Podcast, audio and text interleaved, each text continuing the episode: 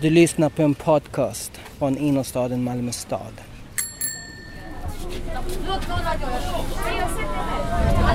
Det är roligt om alla får komma och det är gratis. Ja, alltså jag sprang ju in lite i det här som en storm. Som en virvelvind. Och det var kanske det som krävdes också.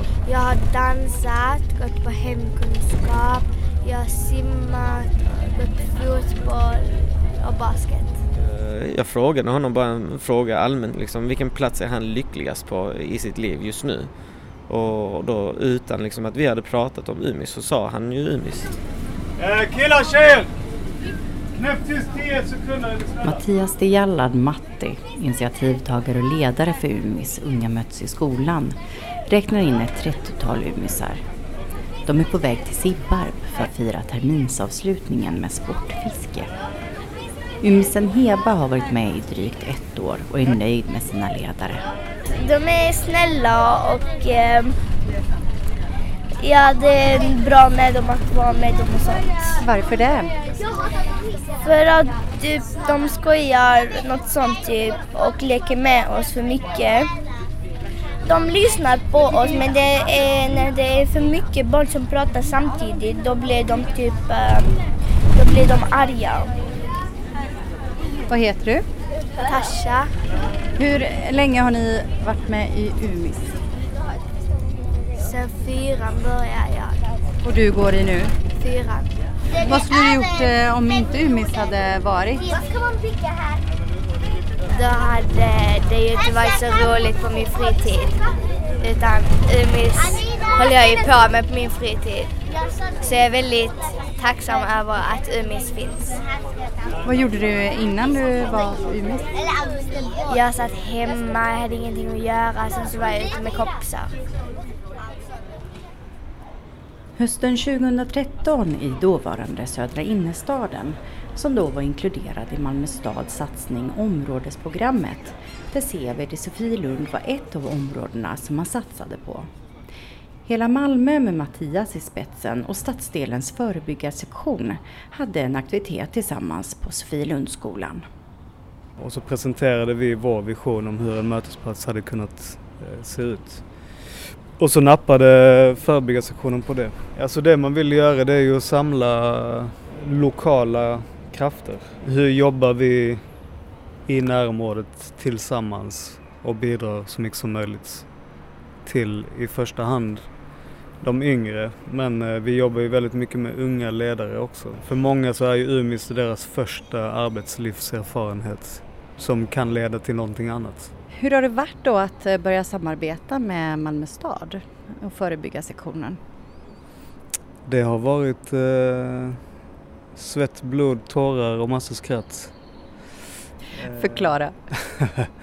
Nej men det är två olika världar som möts. Eh, man jobbar på olika sätt. Eh, man har olika riktlinjer, olika ramar att utgå från. Eh, vi från föreningslivet är inte lika byråkratiska av förståeliga skäl. Liksom. Det var en väldigt intensiv start vilket gjorde också att alltså samarbetet sattes på prov direkt. Inte bara mellan eh, hela Malmö som förening och förebyggelsesektionen utan i relation till skola, fritidsgård. Vi kom lite från ingenstans och helt plötsligt så skulle vi bygga upp något som är ganska stort liksom. Daniel Johansson jobbar på förebyggarsektionen och han menar att UMIS är precis det som förebyggarna ska jobba med. För vår del så är det viktigt att ha ett samarbete med skola och föreningsliv då vi vill eh, öka liksom en eh, främjande fritid för ungdomarna och en delaktighet där de själva kan eh, bestämma vad de vill göra på sin fritid. Varför det? Det är viktigt att de känner att de kan förändra sitt, sin egen, sitt eget liv. För förebyggande är det också viktigt att, att ungdomarna har så mycket skyddsfaktorer som möjligt. Det är bevisat att skolan är en av de största skyddsfaktorerna för, för ungdomar. Och eh, en välgående fritid. Och kan vi då hitta ett samarbete med skola och fritid och föreningsliv så har vi 100% skyddsfaktorer. Vad heter du? Latifa, Hur länge har du varit med i UMIS? sen trean, Och du går i nu? fyran. Vad har du gjort då? Jag, jag har gått på simning tror jag, jag minns inte riktigt. Och nu går jag på alla aktiviteter. Ja, vad skulle du gjort eh, om Umeå inte hade varit? Vad hade du gjort då efter skolan? Jag hade varit hemma, jag hade hjälpt mamma med att laga mat, jag hade hjälpt mamma med att ta ut hunden och ja. Men Vi är ju framme. Ja. Ska du, ska du intervjua lärarna nu? Mm.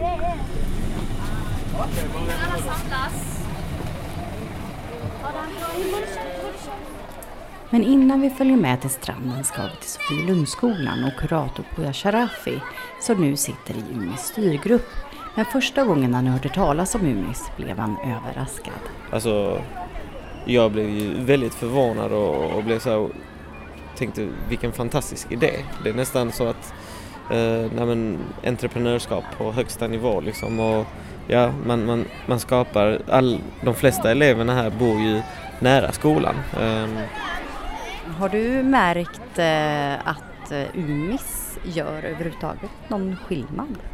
Såklart gör jag det på elevernas liksom, välmående och, och jag ser ju verkligen en utveckling och frågorna har ju verkligen Eh, rört sig kring ja, men föreningsliv, hur mycket är våra elever förankrade till det och, och i Malmö just nu så är det ju tyvärr så att i de socioekonomiskt utsatta områdena så, så har inte de den möjligheten att, att engagera sig och aktivera sig i, i föreningsliv och Umis är ett resultat utav det. Uh, där, de, uh, där de såg, okej okay, vad är behovet? Uh, vi har elever som kanske inte har föräldrar som eh, har de ekonomiska resurserna för att skapa eh, betala träningsavgift och medlemsavgift och träningskläder och så vidare. Vi har föräldrar som kanske inte har färdmedel eller fordon för att skjutsa barnen till andra sidan stan för att spela fotboll eller innebandy, parkour eller vad det nu ska vara.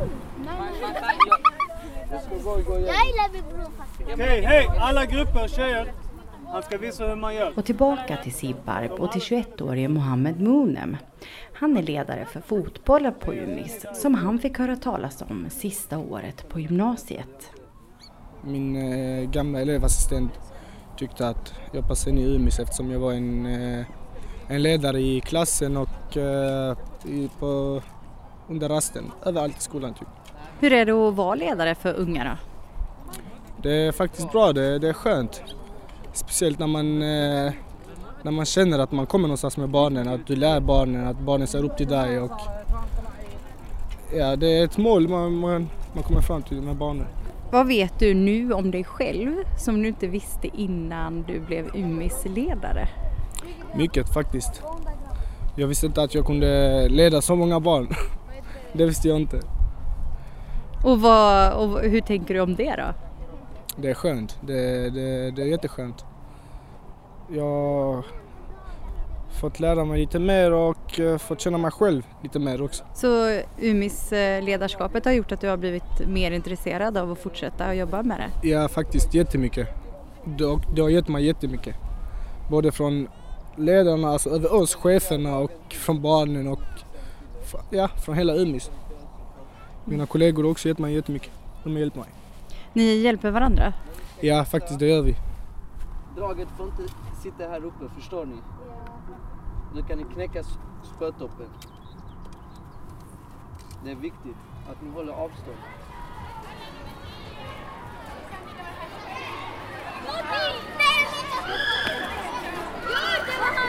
När du diskuterar med eleverna på Sofielundsskolan om UMIS, hur går samtalet då? Mm. Precis, jag är ju skolkurator här på skolan och, och då får jag ju också eh, jag kollar ju mycket på det sociala nätverket och så vad som finns, eh, vad som inte finns och så vidare. Och jag har ju fått en bild av att Umis är en, eh, ja, men en hybrid av eh, både eh, ja, men idrottsförening och ehm, och som jag sa, det här sociala engagemanget, det är nästan som en kontaktperson, alltså de, här, de flesta ledarna är och, och när, när man pratar om någon av de här ledarna eller råkar se en av ledarna i, i skolmiljö liksom, så ser man hur eleverna verkligen skiner upp och liksom eh, ja, men, pratar gott om dem. Eh, jag ställde en fråga till en av mina elever som kom på samtal hos mig som är en av UMIS-deltagarna. Eh, och eh, jag frågade honom bara en fråga allmänt liksom var är han lyckligast? Eh, liksom, vilken plats är han lyckligast på i sitt liv just nu? Och då utan liksom att vi hade pratat om Umis så sa han ju Umis och, och jag blev så rörd utav det. Det är jättefint tänkte jag. Då, då tänkte jag också samma sak. Men vad hände, hade hänt ifall Umis inte hade funnits? Vad hade han gjort då? Liksom hade han suttit hemma, Eh, rullat på tummarna, hängt på gården utan någon vuxentillsyn? Ehm, ja, vem vet?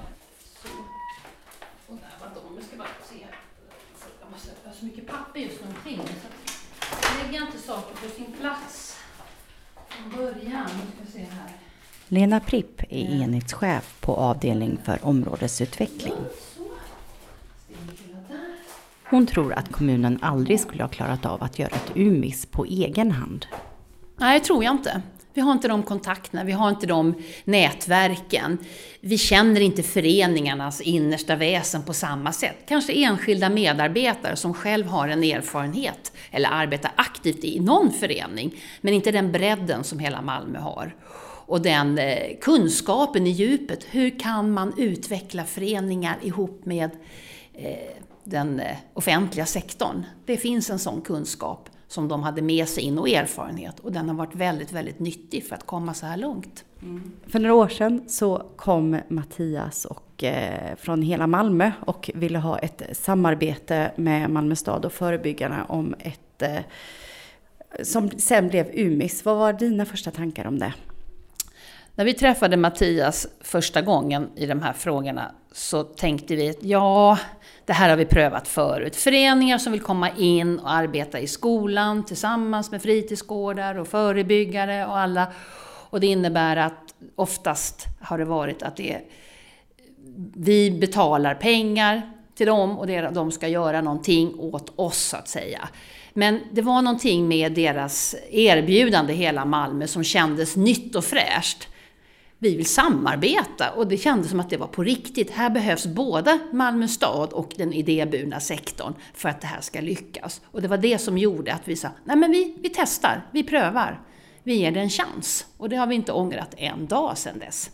Inte ens första halvåret? Ah, lite modifierat. Det är trögt och det är svårt att arbeta med så olika kulturer. Den byråkratiska, tjänstemannakulturen och den idéburna verksamheten. Vi tycker inte alltid likadant, men när vi vågar se det så kan vi också ta fram våra styrkor i det och då blir faktiskt 1 plus 1 är 3 fast det är en sliten kommentar. Mm. Men som enhetschef då över eh, förebyggarsektionen, vad ser du i varför det har blivit en framgång?